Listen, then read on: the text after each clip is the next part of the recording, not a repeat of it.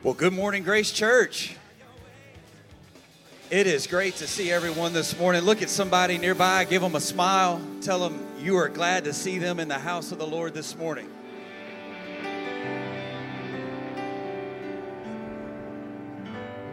Those of you joining us on live stream or Facebook Live, we're so glad you've chosen to be a part of our service today.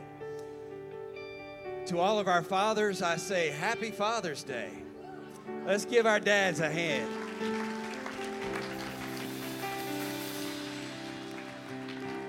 We certainly admire and respect and love all of our fathers today. And uh, to our dads, I hope you have a great day. And on the way out, Grace Church has just a little something for you to let you know how much you mean to us. So be sure to get your gift on the way out after the service this morning. I do want to remind you that senior camp is next week. We've already had kids camp and junior camp, and now it's time for senior camp. And uh, I, yeah, amen. The camp, the camp season just keeps rolling. It's like the gift that keeps on giving, right? Like there's more to come, right? I see some of them shaking their heads. And then, of course, camp meeting is the week of July 5th, so you want to make uh, mark a calendar for that as well. And then one last announcement. You remember a couple of Wednesday nights ago, we made a presentation regarding launching connect groups. Does anybody remember uh, the other night we talked about connect groups? Well, there was a tremendous response. So many of you signed up to lead connect groups. We're excited about that. And as we move forward through the summer, getting closer to time to launch those, it's now time to have our leadership meeting. Our, if, if you signed up to lead a connect group, we need to meet with you and have some leadership training. That'll take place next Sunday night at 6 p.m. right over in the Alexander Center. So all of our, if you signed up, that's you. We need you over there. If you didn't sign up and you think you still would like to check it out and it might be something you're still interested in, you're welcome to come as well. We want anybody that might be interested to come and hear what we have to say, hear the presentation, and then uh, that, that is going to take us one step closer to being able to launch this in August. So we're excited about that. Mark your calendars for it. Have you come to worship the Lord? Amen. Amen.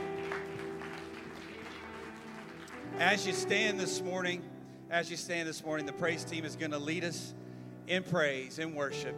I was thinking of that song this morning. When I think of the goodness of Jesus and all that He's done for me, there's just something that happens down on the inside, and a, a, a shout of worship just has to come out. A, a praise has to come out. He's been good to me. Has He been good to you? Oh, I'm going to worship Him today. Let's worship Grace Church.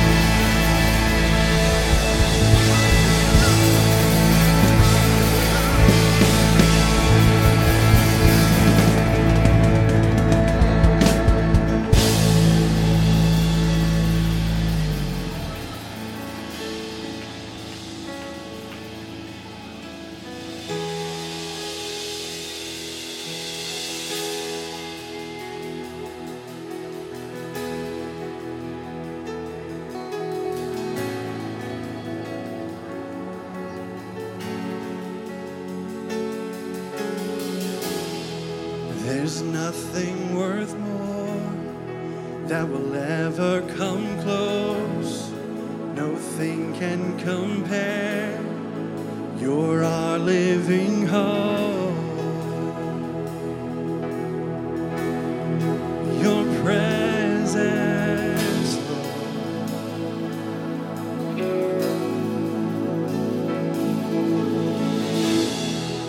I've tasted and seen of the sweetest of loves where my heart becomes free.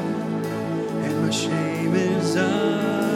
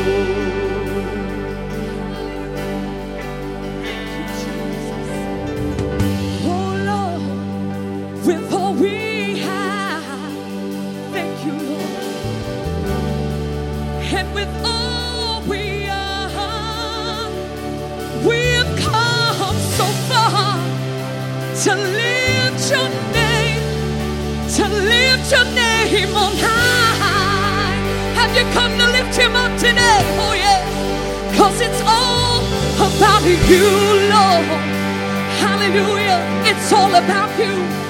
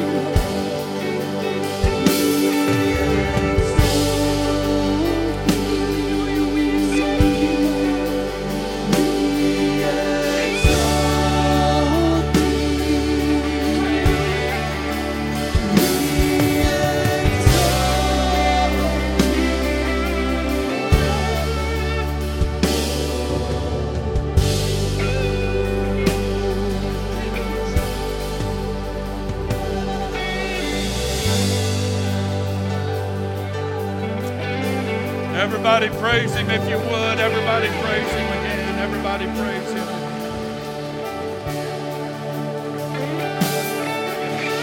Hallelujah, hallelujah, hallelujah. God is worthy of this moment. God is worthy of this moment, folks. Everybody, let's praise him today. Everybody,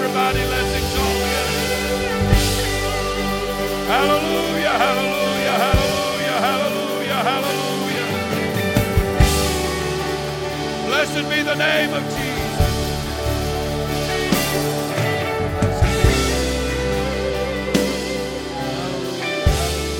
What a moment. What a moment.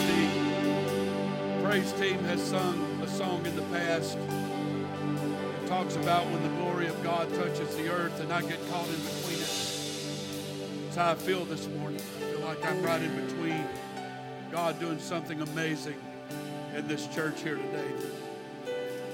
So, it's an opportunity for all of us to seize. It's a moment for all of us to take advantage of today.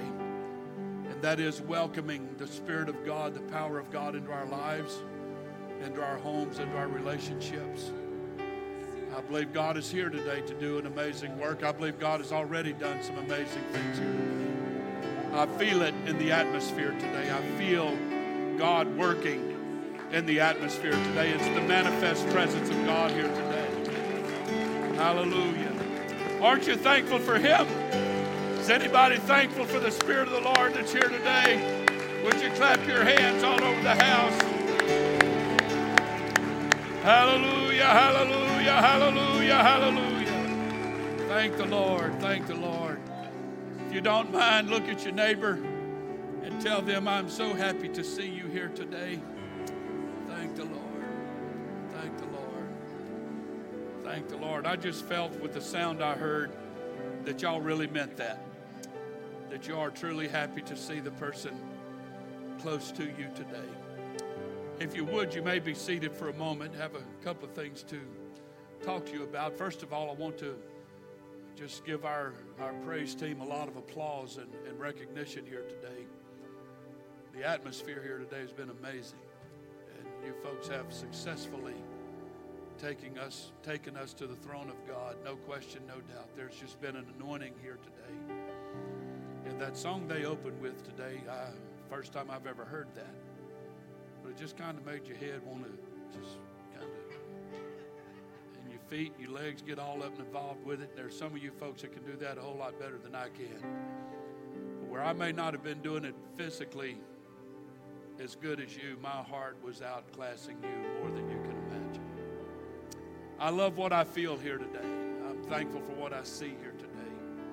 We're thankful for all of our guests here today that's come to perhaps honor your dad. Thank you for that. For all of our guests here today, we're so thankful you're here, a part of Grace Church. And uh, I welcome Marcus and Cassie here today, my son and wonderful daughter in law here today. We're always honored to have them here, and especially on Father's Day. They come on one Sunday of Father's Day, and the next year it's Mother's Day, and the next year it's Father's Day, and so on. And uh, I sure like it when it's Father's Day, and they're here. It just really makes it all the more special. Love these people deeply. Have an announcement I want to make. Remember, told you we had a secret. Y'all remember that? Allison and Ella, where are you today? Y'all hooped and hollered when I said we had another secret, and you asked me to tell you, and I wouldn't. So uh, here it goes. And uh, they told me that you can trust us with your secret. uh, no. Anyway. Um, but we announced uh, a couple of weeks ago, and as you heard, some follow up with that today about our Connect groups, and I'm so excited about that, I can hardly stand myself. Uh, we've had over 20 people that signed up to be Connect group leaders, and I'm so pumped about that. I just, I felt for the past couple of Sundays there's been a shift, a change in our atmosphere here at Grace Church in the right direction. This morning felt like old Grace Church, it, a pre-COVID Grace Church, and just it just feels amazing here today. Well, the the secret that we mentioned you several weeks ago is we are now starting up. Uh, it will it will begin the Sunday uh, following July the fourth, which will be July the tenth. We are reinstituting a young adult class. We'll be in the Alexander Center every Sunday morning at ten, and I'm very excited about that. And I need for everybody to listen. Uh, this is we're going to include our college age uh, students, if you will, with this class. So the college Sunday school class will move from classroom one over to the Alexander Center on July the 10th to join. Uh, we'll just call it younger marrieds, and uh, we would like for the the top age of this class to be age 40. Now, if you're a person that's 38 and you're married to someone who's 43 you're both welcome to attend. But uh, if there's not somebody in the in the couple mix here that's under 40, we'll ask you to remain in the adult class. If you would honor that, we'd appreciate it. But it's going to be a completely different uh, venue and presentation. Um, Nathan Henson is going to take the lead on that for the next couple of months, for July and August for sure. Uh, we're going to be adding uh, Brother Jason to that. Um, even others as time goes on. There will be other speakers, but we want it to be kind of a, an open setting uh, where the teacher has a lot of interaction with the people who are in the class, so you could ask questions, have discussion, and so on. It's not going to be a 40, 45 minute lecture uh, set up, and I'm very, I'm so excited about this, and I feel like the timing is impeccable. So, uh, all of you in that age group, please remember, and we'll, we will remind you uh, we'll remind you over the pulpit. We'll send you text messages and whatnot that starting on July the 10th, uh, our younger married uh, class, college age class, will start in the Alexander Center. And again, we're expecting great, great result from that. And we're very, very excited about it. And uh, want to thank uh, Brother Nathan. Uh, Brother Dave will eventually join that lineup of teachers, and also Brother Jason for their willingness to do that. And um, I'll also announce that uh, Brother Ben has asked for a little bit of a sabbatical in the adult class for July and August. So Brother Dave Bunch will be teaching the adult class uh, here in the sanctuary during that time. So all of you folks that uh, are age group for this class in here, the class in the Alexander Center, it's going to be a little bit of change up in the near future. But be excited about it and, and come show up and attend and put your heart into it. Let's take advantage of this this wave of momentum we have going here right now and, and, and see what God will do. We want to give Him every opportunity we can uh, to work and uh, to do some amazing things. So if you remember those announcements, uh, we'd appreciate it. And um, I'm, I'm going to say the following thing only because Brother Henry Swallow has, I understand, has introduced his garden to Grace Church on a very nice scale. I think some of his vegetation has been in the Move the Mission table. I think he's had some tomatoes and cucumbers out there. And uh, for the past couple of Sundays, there's been a Walmart bag full of tomatoes and cucumbers sitting on the hood of our car when we leave church. And it took me a while to figure it out where it was coming from, and then we finally zeroed in. I want to tell you that I don't know what it, what you've done, but this year with those tomatoes and, and cucumbers, Sister Murphy and I've had some amazing meals. And thank you for sharing your garden with Grace Church. Thank you. And God will bless you for that. Yes, He will. Thank the Lord. And if you're running out of tomatoes, uh, just save a few back for Brother and Sister Murphy. We'd appreciate that so very much. Forget about the rest of Grace Church. Just make sure we, is what I'm saying here. I'm kidding. But uh, it's, it's been truly, truly amazing. Also, if you'll remember last Sunday, we applauded a couple that lives in California that has been watching Grace Church online for um, a number of months, he said. And uh, so after church, and uh, we've been so very honored to have uh, Farrah Bunch's brother and his wife with us over the past number of weeks. And John is here today, and we're very thankful to see him. His wife Carrie was here last Sunday. She's sick today. But uh, she mentioned to me after church last Sunday, being that you mentioned the couple from California, she said, My mother lives in California.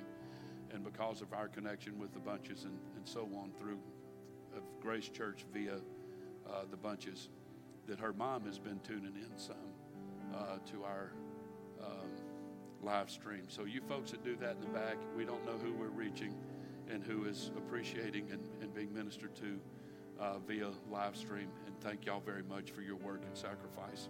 One more thing before we go the Word of God. I love our praise team. I love our musicians. What they do here is absolutely phenomenal. But uh, and I've waited to this point to give Jonathan time to come back in. But I heard some stuff on that bass guitar this morning that our some of our younger group would say that was just nasty meaning that was truly amazing. You have to understand their interpretation and definition of words these days. But dude, you were putting some stuff out there this morning. Thank you. Thank you. It was amazing. Amen.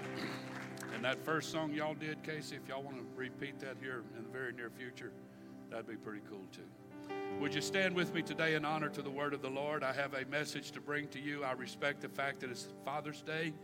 Happy Father's Day to all of our dads, but uh, today uh, we're staying in a similar fashion that we've been for the past several Sundays. John chapter 11, verse 21. John chapter 11, verse 21. then said Martha unto Jesus, Lord, if you had been here, my brother would not have died. It's a huge statement, uh, kind of an accusation. But I know, she said, that even now, whatsoever thou wilt ask of God, God will give it thee.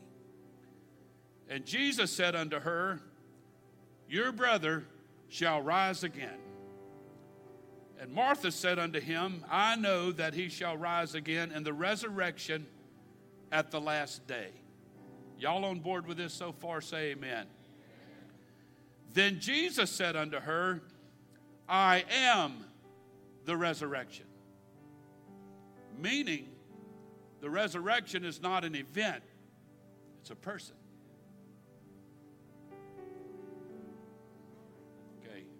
Y'all don't take you a minute to get your head around that. You'll, you'll get on board in a minute. He said, I am the resurrection and the life. He that believeth in me, though he were dead, yet shall he live. And whosoever liveth and believeth in me shall never die. Believeth thou this? He said, I am the resurrection. In Revelation chapter 1, verse 8, Jesus said, I am Alpha and Omega, the beginning. The beginning. He said, I am the resurrection and I am the beginning. I want to speak to you for a couple hours this morning. I feel it in my heart. I'm not going to go that long. It's Father's Day, and y'all are all anxious to get to Piccadilly, but buddy, it's uh, it's rolling inside of me right now. But I want to talk to you for a little while this morning about the God of new beginnings. The God of new beginnings. Give some praise to the Lord. Thank the Lord. God bless you. Thank you. You may be seated. I salute our youth campers. They were amazing this past week. They were amazing, amazing, amazing. Uh, several of them told me we prayed some people through the Holy Ghost. I mentioned to you that last Sunday with kids camp. This past week was no exception either. I'm pumped about our youth campers. Uh, Grace Church was very well represented, I can promise you. And um, found out this morning that we have at least one that's going to senior camp. And I'm pumped about that. So pray for our senior camp this week as well, that God would just outpour his spirit on all of them. The God of new beginnings. I will say to you this morning, by way of introduction, that God has more great and amazing attributes about him than we have time to mention today. His love, His mercy, His grace, His forgiveness, long suffering, the fact that He's all powerful, just to name a few, all of these are amazing, phenomenal attributes of God. In addition, we all understand the omnipresence of God. We all know that God is everywhere at the same time, but we don't always think of it or consider it. But the manifest presence of God, everybody say the manifest presence of God. The manifest presence of God is something we cannot not pay attention to. It's, it's very challenging to not acknowledge the manifest presence of God. So when God is manifest around us, when He manifests Himself around us, it demands, it compels our attention. In Luke chapter 24, following the crucifixion of Christ, two of his disciples were on a seven mile journey from Jerusalem to a little town called Emmaus. They were on that journey because they were giving up. Their hearts were broken, their spirit was somewhat bitter. They felt somewhat betrayed and disillusioned. They believed in Jesus, they believed in his kingdom. And when he was crucified and died, they couldn't handle that. They felt extremely let down and betrayed. The Bible is very clear in Luke 24, and if you read it carefully, you'll understand it. That they talked about all the things that had happened. The Bible said they communed together, they reasoned together, they were literally pulling each other down. Figuratively speaking, they were literally pulling each other down underwater. They were drowning in their feelings of rejection and betrayal, of Jesus not being what he said he would be, and so on. So the further they walked from Jerusalem to Emmaus, the more mad each other felt, the more angry and disillusioned they made each other feel. And seemingly out of thin air, Jesus joined them. Let's talk about the manifest presence of God here for a moment. Jesus joined up with them, and again, having eyes that see not and ears that hear not, the Bible said to them, He was only a stranger. It uses that specific terminology. And he observed immediately, of course, that they were very sad. And one of them, whose name was Cleopas, asked, Are you a stranger here? Haven't you heard about what's happened in Jerusalem? Haven't you heard about what's happened to Jesus? How he was condemned to death and was crucified. And he went on to say, Cleopas did, and we trusted. Everybody say, we trusted.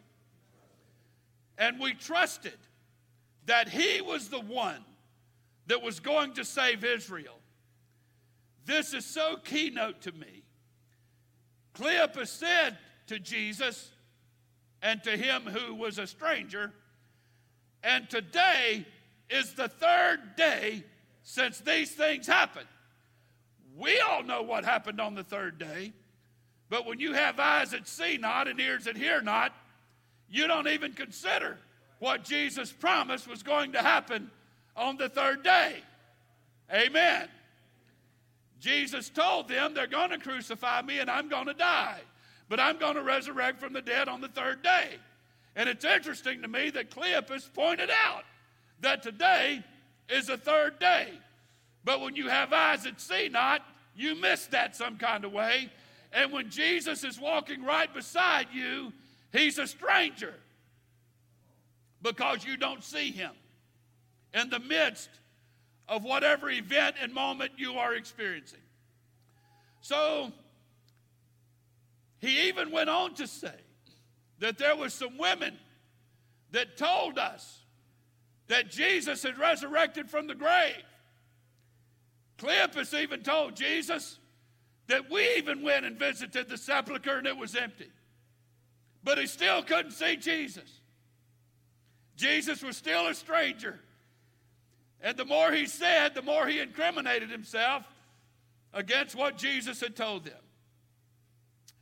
So Jesus walked with them and finally had compassion on the whole situation, taught them a short Bible study at their house, broke some bread with them. And I would like to ask you all a question today. There was one or two things that opened their eyes finally, and they realized it was Jesus. And I'd like for you to consider what it was. I, I consider both of these as being a part of the reason their eyes was open. But while he was teaching a Bible study with them, the Bible said he broke bread with them. He went to their house with them. He went to a, a place of lodging with them. Was it the Bible study that opened their eyes to him? Or was it him breaking bread and when he reached out and handed them a piece of it, they saw them big old nail scars? And all of a sudden, that light comes on in their head. This ain't a stranger, this is Jesus. Perhaps it was both that caused their eyes to be open. But when they got a glimpse of the manifested presence of God, the Bible said they constrained him to stay at their house. They said, Abide with us. I'd like to ask here today has anybody had a moment similar to that when Jesus just shows up and you recognize it and you're like, God, don't leave me. Don't let this moment end. I want to stay in this prayer room as long as I can. I want to ride this wave. I'm seeing Jesus show up in my life, and it means everything right now. It's powerful, it's an outstanding, glorious moment. And when he left to go on to meet with the next person, they both testified that when this happened, did not our hearts burn within us? When Jesus manifests himself to you, you should want him to stay, and your heart should feel different. And I believe we have a house full of people here today that feels that way right now. Uh, he has touched my heart, and I want him to stay with me. God, abide with me because you have now made my life truly worth living. I would like for us to take a quick peek at Genesis chapter 1, verse 1. The Bible said, In the beginning, God created the heaven and the earth. Verse 2 says, And the earth was without form and void, and darkness was on the face, upon the face of the deep, and the Spirit of God moved upon the face of the waters. Again, that manifest presence of God. Some Bibles will place a note in the margin that says that Genesis 1 1 and Genesis 1 2 happened somewhere, somewhere around 4004 BC, before Christ. I don't believe that. It's been a long time that I have taught in a, especially a home Bible study setting I love Genesis 1 and 2 because it just sets a precedent for one of the greatest attributes of God you'll ever see in the Bible. I believe in the beginning God created the heaven and the earth. And you read verse 2, and it throws a, a, a monkey wrench into everything, if you will, because beginning at verse 3, you get the story of creation and God says it's good, it's good, it's good, it's good, it's good. He says that six times, and seventh time he said it's very good. I don't believe God was applauding an earth that was without form and void and dark. I don't believe that's the kind of world he created. The Bible said that he spoke light into existence on day one, and on the fourth day he created the sun. He lit up the place without a sun. So I believe and I have taught that between verse 1, the general statement is made God created the heaven and the earth. It was beautiful, it was fantastic, it was amazing, it was more than the eye could absorb. It was just a masterpiece of the handiwork of God. And then, as I, Jeremiah, Isaiah, and Ezekiel have taught, the devil was kicked out of heaven at some point, and I believe it happened between verse 1 and verse 2.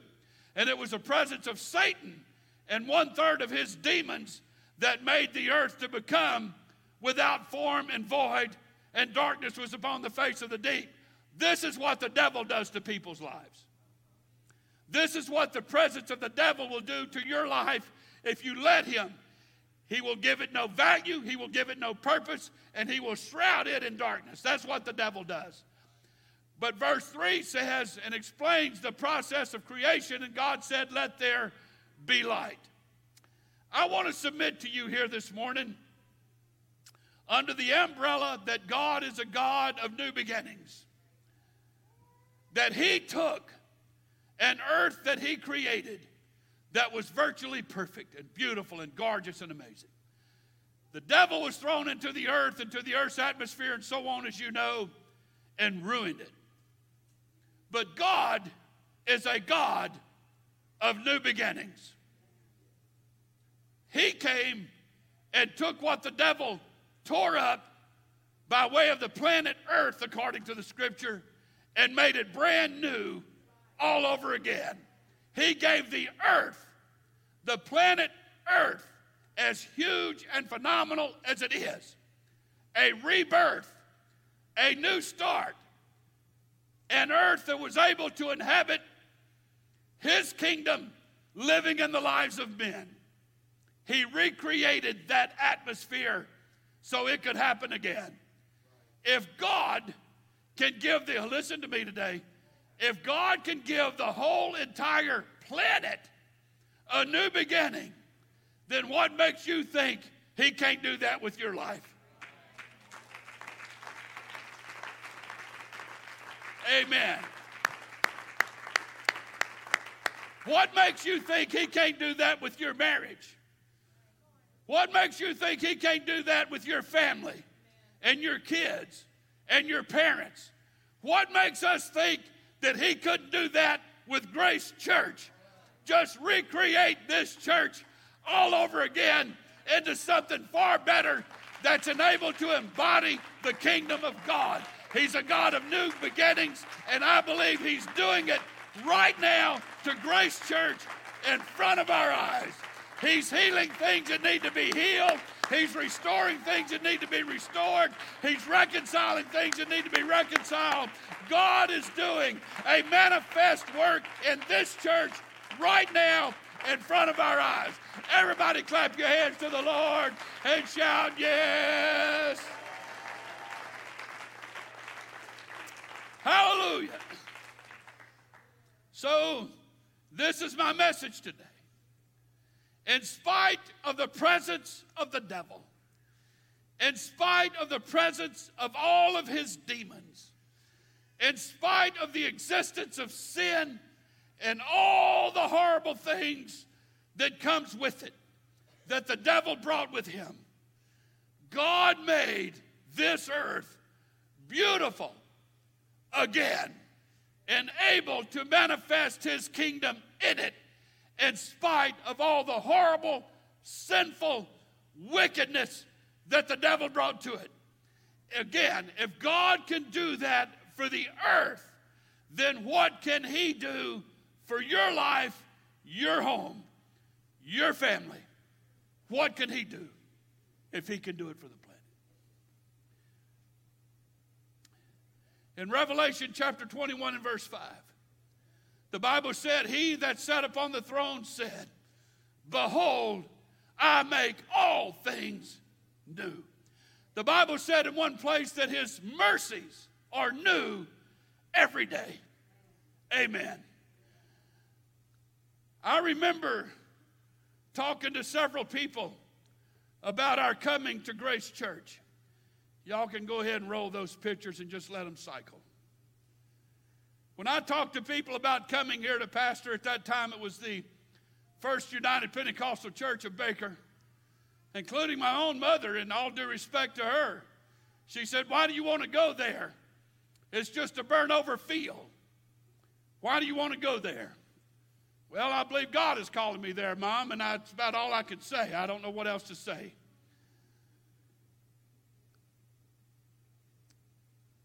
People told me there was no use in coming here to pastor.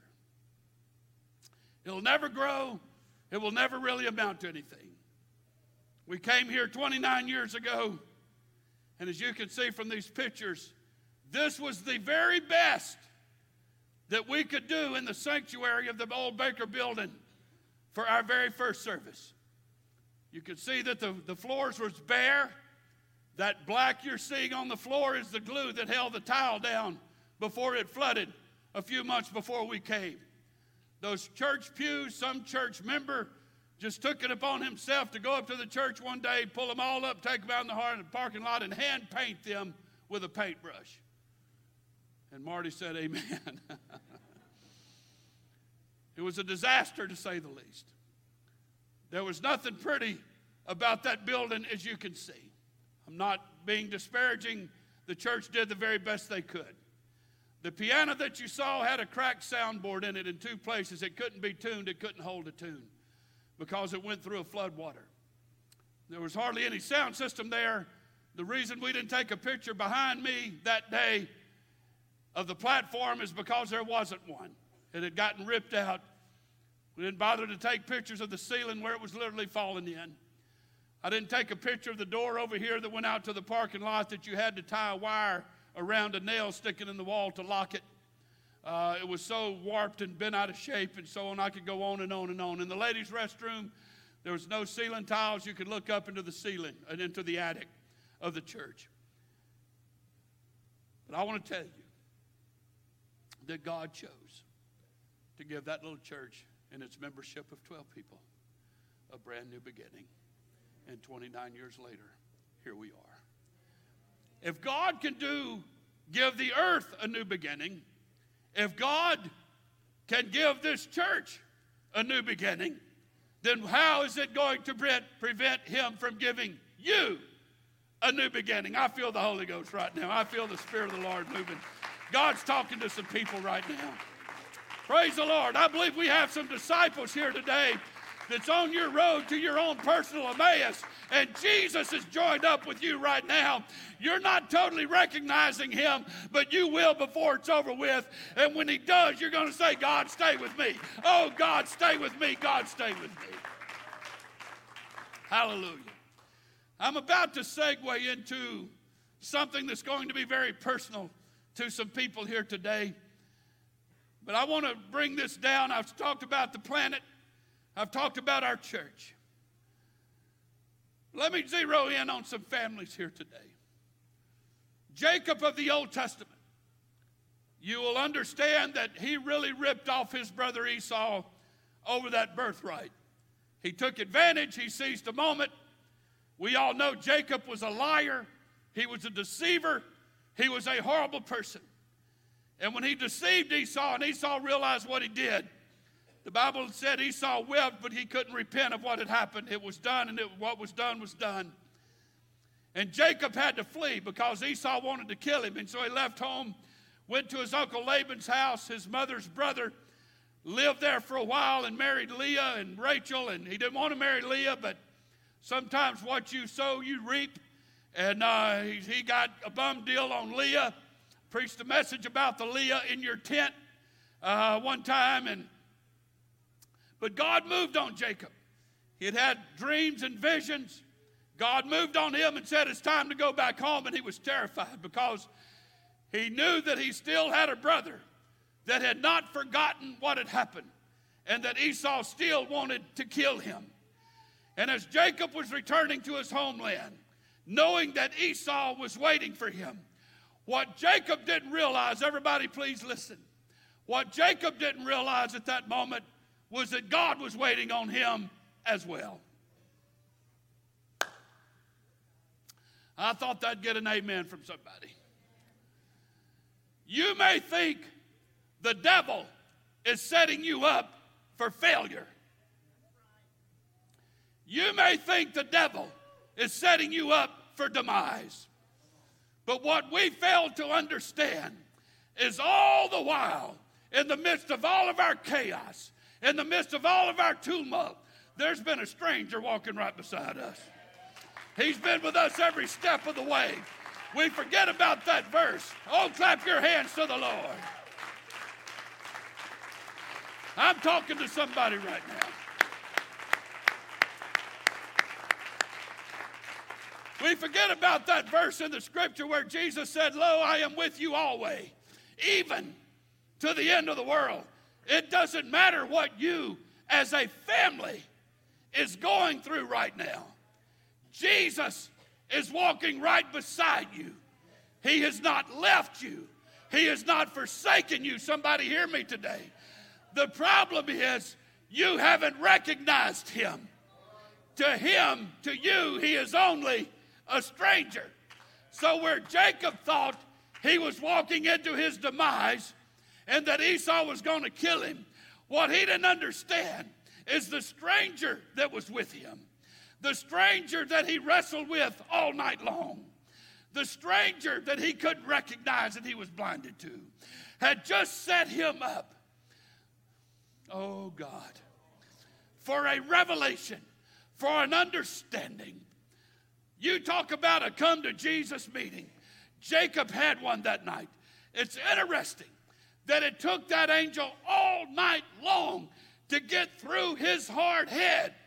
God hasn't brought you here for Esau to kill you. God has brought you here not only to reconcile your current family, but to make your seed last on this planet for the rest of the life of this planet.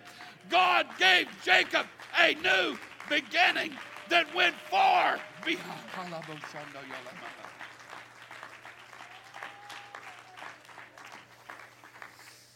I told somebody last Sunday, you know who you are, you're here today. That if you had quit fighting and wrestling with what God wants to do in your life, your marriage, you as a parent, etc., if you could have a personal breakthrough, the impact you could have on people around you, the impact you could have on your family and your friends, would be immeasurable, it would truly be eternal. But somehow we have it in our mind that, that the devil is causing our demise, and he may be. But at the end of it, Melanie, God flips the switch, he turns the table. And all of a sudden, an angel shows up, and you don't get the picture. You don't even know his name, and you fight it, and you fight it, and you fight it. And all of a sudden, he finally makes you submit, and he touches Jacob's hip, and he walks away with a limp. But he walks away with a new name, a new family name. Your name has been changed from a liar and a deceiver to a prince who has power with God. If God can do that for a Jacob, then why can't he reconcile you with your family, with the kingdom, with your purpose? With the reason God has brought you here, with the reason God has allowed you to walk the path you've walked for the last months and years. Why does God do that?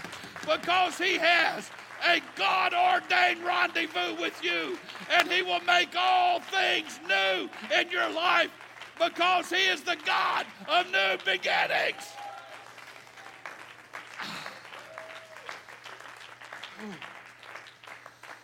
Sit down. I'm not done. Thank you. All right, you have to buckle your seatbelt on this one. It's going to come close to home. But I'm being very kind and preaching what God's given me. In the New Testament, we all know the story. There was a faction of religious people that did not like Jesus. He had cleaned out their church. Between him and John the Baptist, the Sadducees and the Pharisees just didn't have much left at church. Jesus was making disciples out of these people, one right after another. And instead of these leaders joining Jesus, they opposed him. And he was, they were a thorn in his flesh, if you will. So on this particular day, they heard some scoop. They got on Facebook and Instagram and social media and chat, chat, and chat pack, and whatever else y'all call that stuff. I don't know much about it.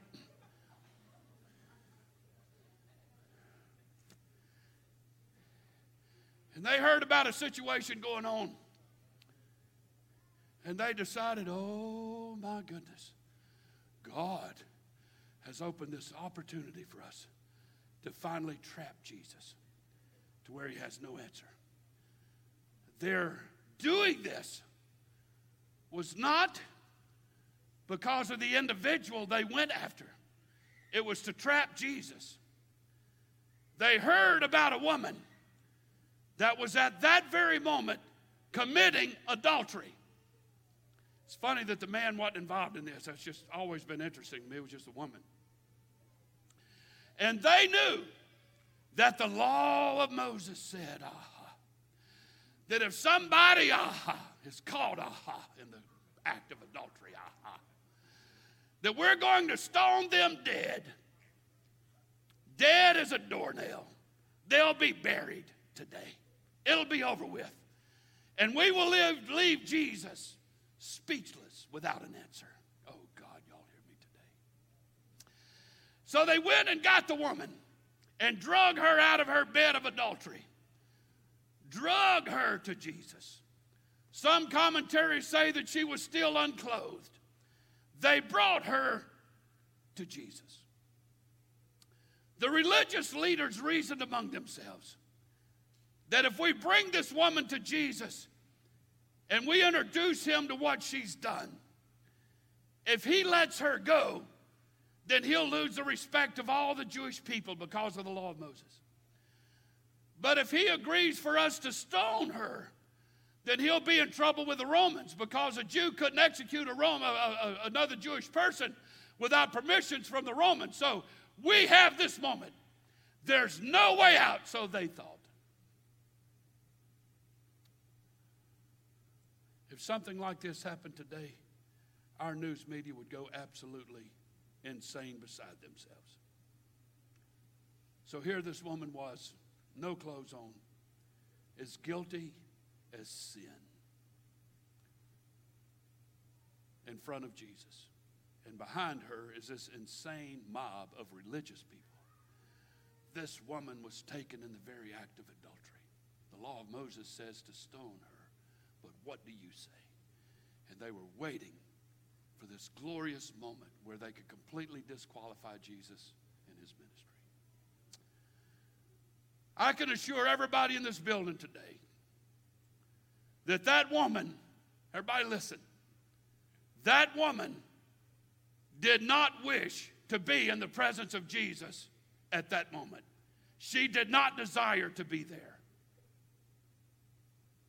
Perhaps as loving and kind and compassionate as she may be heard that he was, she still, you can't persuade me today that she was all about that moment. She was humiliated beyond degree. A, that she was caught in a sin. B, that she was forced against her will to go stand in front of who was God incarnate in flesh. She did not want to be there that day. Again, the people that did this were religious people, but they really didn't care anything about her, and they even cared less about Jesus. But again, they knew, according to Jewish law, that this woman was going to die today. She was going to be stoned to death, and they were willing to let that happen to this woman so they could trap Jesus and get rid of him. They didn't care about the woman, they didn't care what was going to happen to her. They knew that she was going to die today, and they were willing for that to happen, and they knew it was over for Jesus. This woman knew that her life was over. And even though she was drugged there against her will, at some point, she began to recognize that being in the presence of Jesus was not anything like she thought it was going to be. Somewhere along the line, in that short exchange, and I don't believe lasted very long, when she was finally kneeling at his feet, no doubt her face on the ground trying somehow to cover up her nakedness and shame, to stand there and answer to her sin, at some point, the stranger she's in front of becomes something else. There is an element of love and kindness and some kind of bizarre, indescribable abstract of forgiveness coming out of him that she couldn't comprehend and she didn't understand. Just being in the presence of Jesus was causing her to feel hope of some measure that she really didn't know how to interpret. There was some hope coming from somewhere that somehow, some way, and I don't know how, it's going to be a miracle. But I'm just starting to feel like I'm going to walk away from this. And ain't nobody going to stone me today. Not in his presence.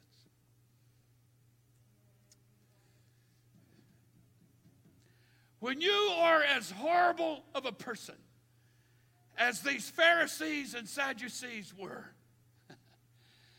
when you're in the presence of Jesus, it's hard to throw a stone, even when you're that horrible of a person. Jesus makes it that way. That's kind of the point of being in his presence. So she was beginning to feel the potential and the possibility of a new beginning.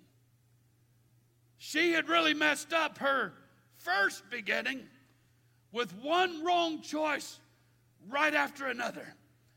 But now that she's in the presence of Jesus, she's beginning to believe that somehow Jesus is going to do something really special. And I'm going to walk away from this unscathed. The Bible doesn't say it, but I believe Jesus took off a robe or something and put it around that woman. Maybe he asked one of his disciples, Hey, can I have your outer coat there? Let's cover this lady up. He began to cover her shame, he began to cover her sin. He did not want her to be the focal point anymore. Let's take the focus off of you, Mrs. Adulterer, and I am going to firmly place it on me. I'm going to make sure that nobody's eyes are looking at your nakedness, your sin, and your shame. I'm going to make them look at me and wonder what I'm going to do about it.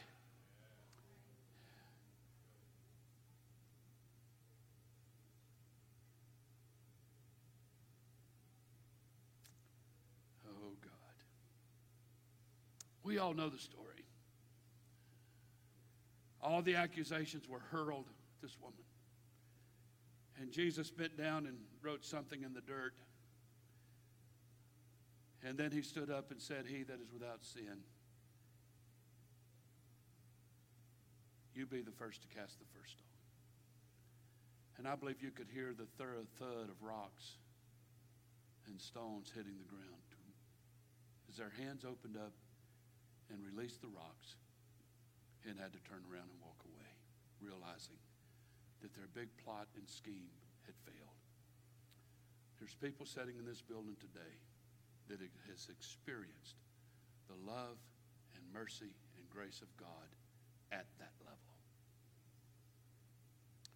Where he took all of the shame, all the embarrassment, all the humiliation, and said, I'm going to take it from you. I'm going to take the focus off of you. It's not getting rid of your sin and all of that. But I'm going to take the focus where people will look at me and wonder. And if they'll look at me, I will show them what I will do with you. And you're sitting here today as a trophy to the God of new beginnings. I think that deserves that we give Jesus a round of praise and thanksgiving and appreciation.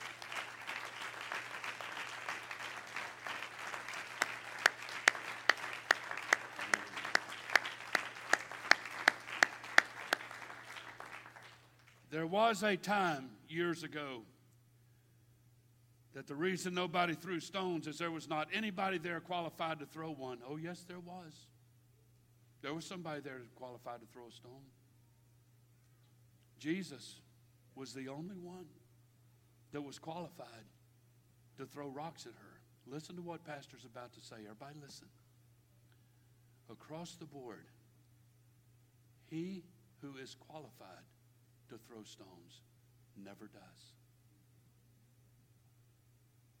He who has a license to throw the stone never does because he that is qualified to throw a stone don't have sin running through their veins and they're not filled with rebellion and hatred and all of that kind of thing against Jesus.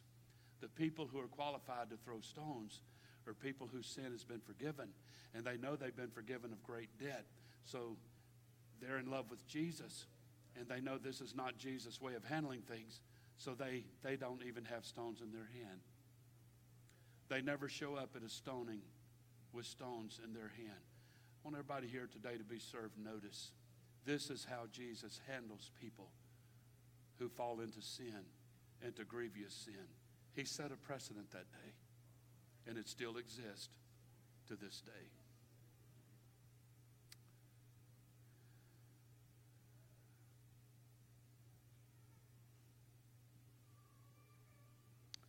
Jesus asked the men that drug her there that question. If you're without sin, then I want you to start hurling stones. And I'm going to stand with this woman, so no doubt some of them are going to hit me. And we need to consider that when we're throwing stones at people, that not only are we hitting that person, but we're also hitting the Jesus that's living in them as well. Whether we believe he's living with them or not, he is. Jesus was the qualified stone thrower. And when they left, all the people left. And there was this woman and his 12 disciples. Jesus looked at her and said, Woman, where are thine accusers? And she said, I have none. He said, Neither do I condemn thee. He never accused her from the moment he was acquainted with the situation. He never judged her from the moment he was acquainted with that situation. He said, Neither do I condemn thee. Go and sin no more. And because of his wisdom in handling this, the woman's life was spared and Jesus' ministry continued. And it continues when we're forgiving and when we're loving and compassionate to people. So when you mess up and you make all the wrong choices, that leaves your life in shambles. Jesus is the only one that can give you a new beginning. The text I read today in John chapter 11 is where we find the story of the death of Lazarus. His sister Martha says to Jesus, as you heard me read a few moments ago, If you had been here, my brother would not have died. What Martha didn't know is Jesus knew Lazarus was dying. He told his disciples Lazarus was dying, and then told them he was dead, but he's not dead, he's sleeping, and we're going to go over there and wake him up. Jesus told his disciples that whole story before they even got there. But Martha said, If you had been here, my brother would not have died. You all know the story. If you had been here. But Jesus said, and here's where she missed the point, and here's where a lot of you are missing the point. We look back at some event in our life and say, if God had shown up the way I thought he would, then things would have been different. But what we don't understand is he's here now. So if you were worried about him being absent then, why don't you take advantage of him being present now? He's here right now.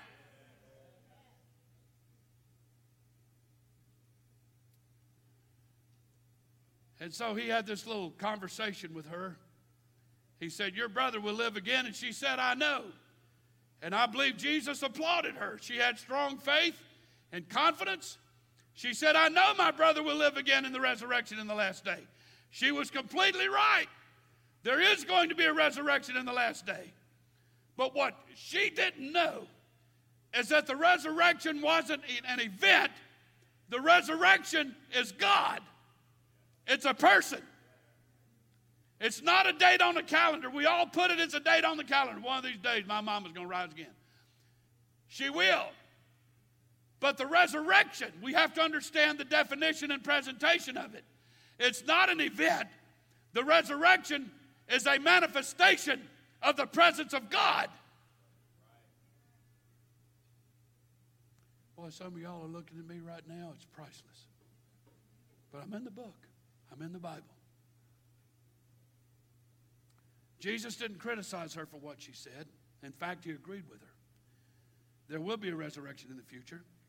But he went on to tell her that the resurrection is not just a future event, but it's a person. He said, I am the resurrection. You'll have to notice, and I'm coming to a close. You'll have to notice here. Listen, everybody listen, that when Jesus said, I'm the resurrection, he didn't limit himself to what he could resurrect.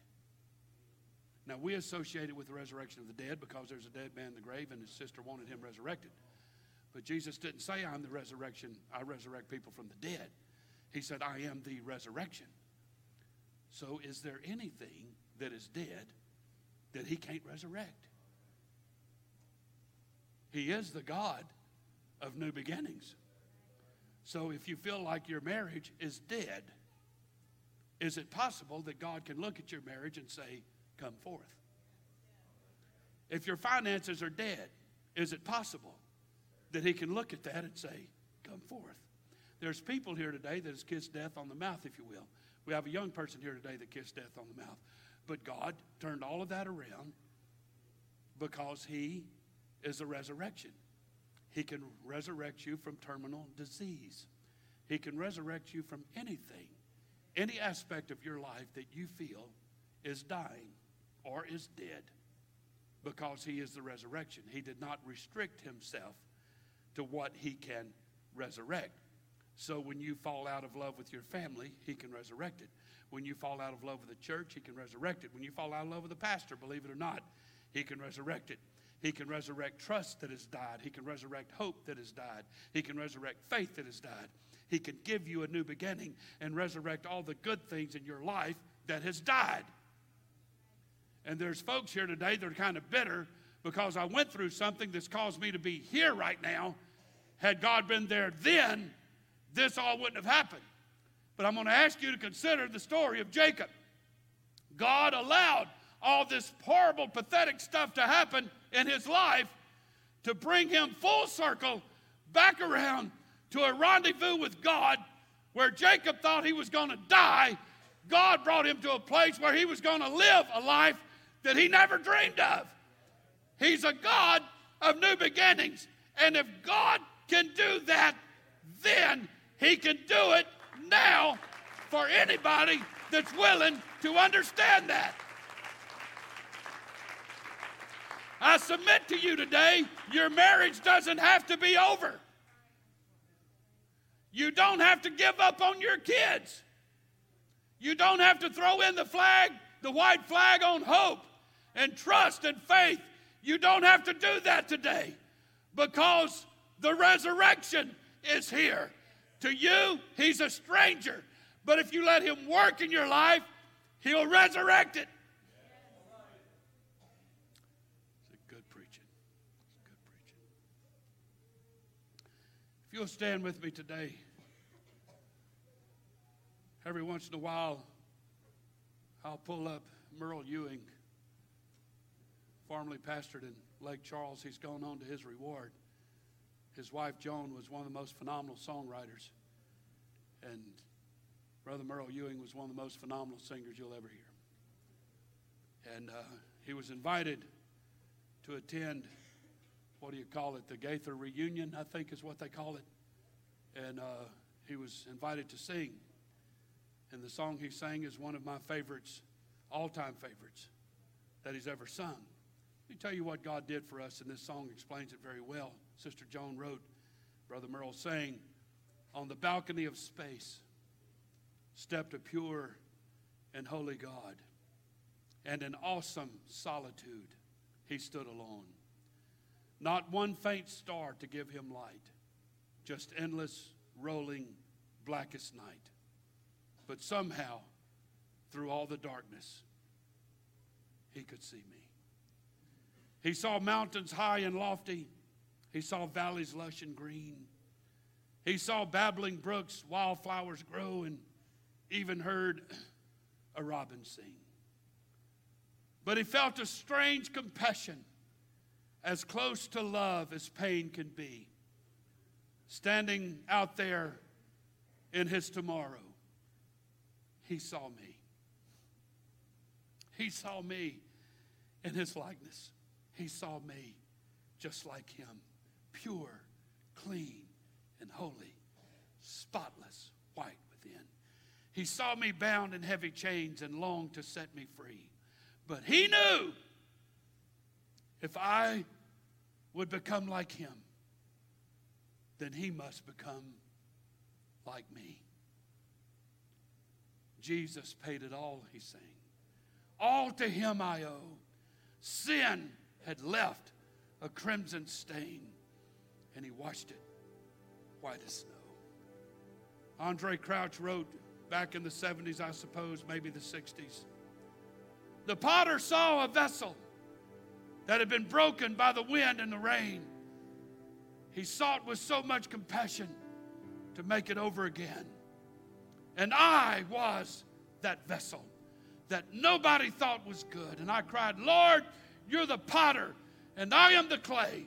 Make me over again today. Then God picked up the pieces of my broken heart that day, and He made me a new vessel and revived my soul again. My friend, he wrote, if you're broken and shattered by the storms of life and have searched in vain for the answer to all your turmoil and strife, just look to the Savior who can now set you free and cry, Lord, you're the potter. I am the clay. Make me over again today. Let God pick up the pieces of your broken heart today. Let Him make you a new vessel and take all your sin away. He's the God of new beginnings. I don't have time to go into the valley of dry bones, that's something else for all of us to consider if you know the story.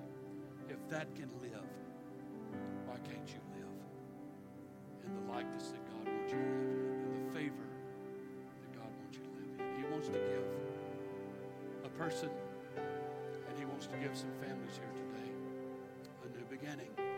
Father's Day couldn't be a better time than for it to happen. Some of you are disillusioned about what's happened in your family, to your dad, to your husband, the father of your children, whatever it may be. But I know a God that knows what to do with those kind of situations. And the last thing He's going to do is throw a stone at you. He wants to help you today. So as they begin to play and sing softly, let's everybody come for a few minutes. Piccadilly's still going to be there in a little while. Let's take a few moments and come down. Say, God, help me today.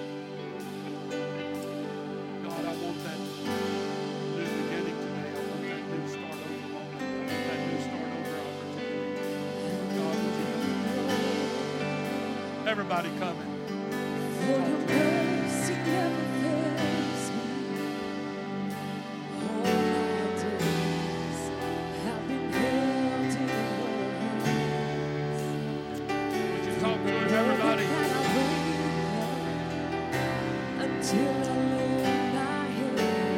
Standing close to you is a testimony of how God can give a person a new beginning.